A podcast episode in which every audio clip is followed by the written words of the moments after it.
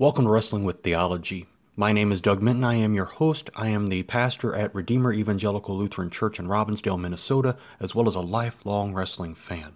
Wrestling with Theology wrestles with the history of pro wrestling as well as the theology of the Lutheran Church. Today's wrestling spotlight is Skandar Akbar. Jimmy Saeed Wehba is better known as Skandar Akbar. He has Arabic roots with a Lebanese father and a Syrian American mother. Wehba began wrestling in 63. He changed his name to Skandar Akbar at Fritz von Erich's suggestion to sound more Arabic. Uh, Skandar Akbar translates into Alexander the Great. In the late 70s, Akbar had a brief run in the WWWF with Freddie Blassie as his manager. While he worked mostly as a heel, Akbar did have a face run in Australia's World Championship Wrestling in the mid 70s, where he primarily feuded with the Great Mephisto. He retired from active wrestling in 77 and returned to Dallas to manage. As a wrestler, he held the NWA Tri State North American and NWA Australasian heavyweight titles. He also held a handful of tag team championships NWA Georgia with Ox Baker, NWA Macon twice, NWA Tri States U.S. tag team titles with Danny Hodge, and NWA's Australasian tag team title. But Akbar is most well known as a villainous manager in Texas and Oklahoma. He was such a great heel manager that he actually received death threats for his hatred of the Von Erich brothers. In Bill Watts' Mid South, his stable was called Akbar's Army, which included Ted DiBiase, Buddy Landell, Steve Williams, Hercules Hernandez, and a few others. He managed Devastation Incorporated and World Class and UWF, which included Kamala, One Man Gang, King Kong Bundy, Cactus Jack, P.Y. Chu-Hi, Great Kabuki, and many others. In 91, he became a prominent figure in the world class USWA feud, especially when it came to Eric Embry. In 94, Akbar once again turned face to manage Kevin Von Erich for a few weeks in Global Wrestling Federation before turning on him when Kevin decided to retire. Akbar would retire shortly afterwards himself. He began a wrestling school in Terrell, Texas. Akbar died on August 19, 2010, from prostate cancer. Akbar was one of those managers you just loved to hate, which what's what made him so great of a heel is he came in to world class as the man who was going to get rid of the sniveling Von Erich brothers. So he had guys like King Kong Bundy, like Kabuki, like Kamala to do just that. And so Akbar is one of those. He represented the stereotype of the Middle Eastern Arab uh, oil baron very well. And especially as we had issues with oil and oil production and prices in the 70s and 80s and early 90s. Akbar was a key figure in wrestling's portrayal of what was going on in society from that villainous standpoint. And he did it very well. As we close the wrestling profile, a reminder of farther along the chapel devotions that will be starting the 14th of January, uh, Monday through Friday, uh, using the Order of Matins to bring us the small catechism in a little bit deeper vein so that we can understand farther along. I'll be back in a moment with this month's Common Ground in the Catechism of the Catholic Church.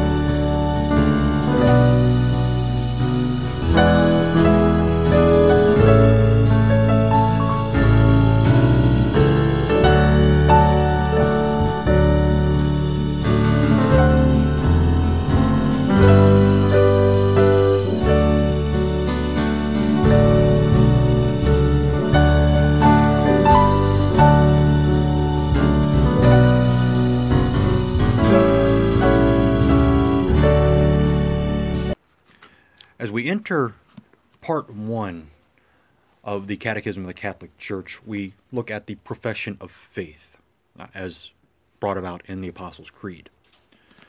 The initial paragraph in this part says, We begin our profession of faith by saying, I believe or we believe. Before expounding the Church's faith as confessed in the Creed, celebrated in the liturgy, and lived in observance of God's commandments and in prayer, we must first ask what to believe means. Faith is man's response to God, who reveals himself and gives himself to man, at the same time bringing man a superabundant light as he searches for the ultimate meaning of his life.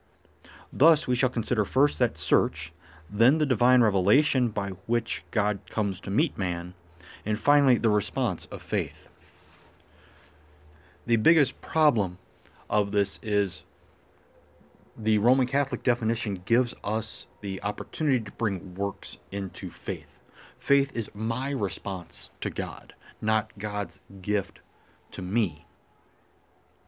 And this is where we differ. This is where the root of the split between Luther and the Roman church of his time that's where it came down. What does faith mean? What does it mean to believe? Is it me doing it or is it God doing it through the Holy Spirit? Luther came down on the side that it was God doing it by the Holy Spirit. Each chapter of the Catechism of the Catholic Church has an in brief section summarizing the entire chapter in bullet point format. So, this is how we will do these common grounds.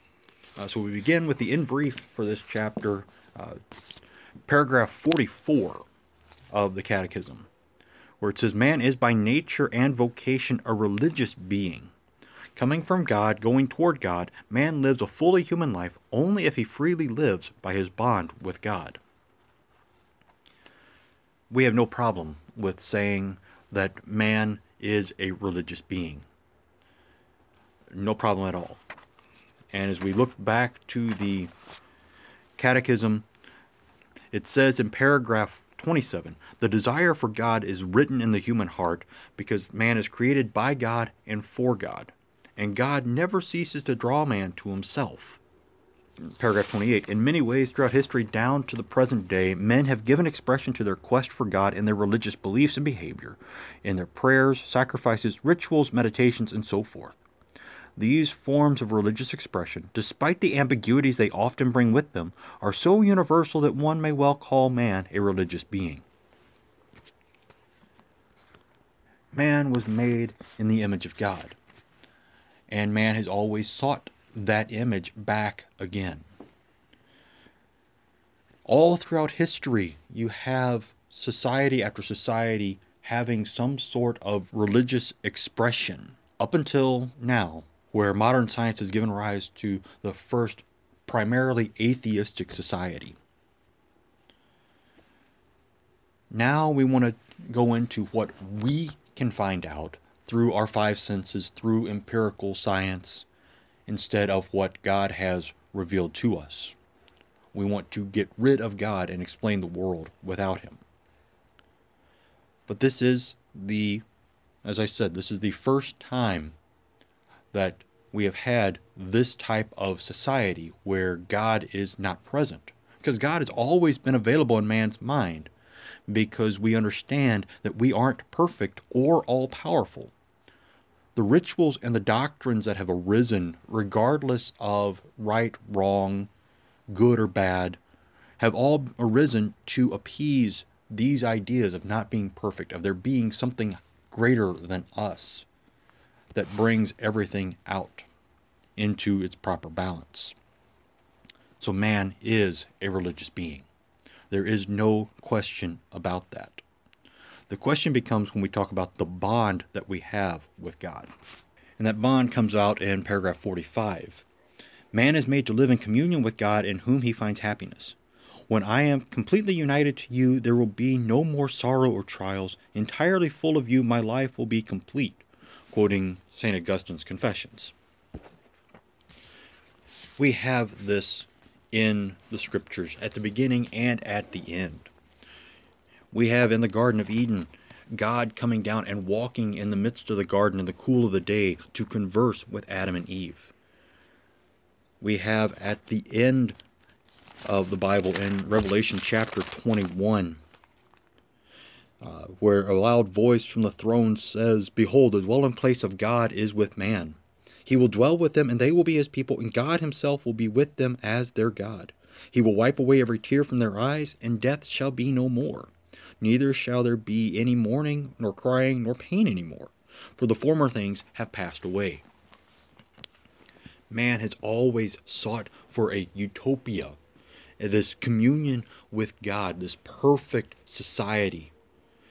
And we will not have it until Jesus comes back, when the dwelling place of God is with man, happens after Jesus has judged the world and the new heavens and the new earth are created.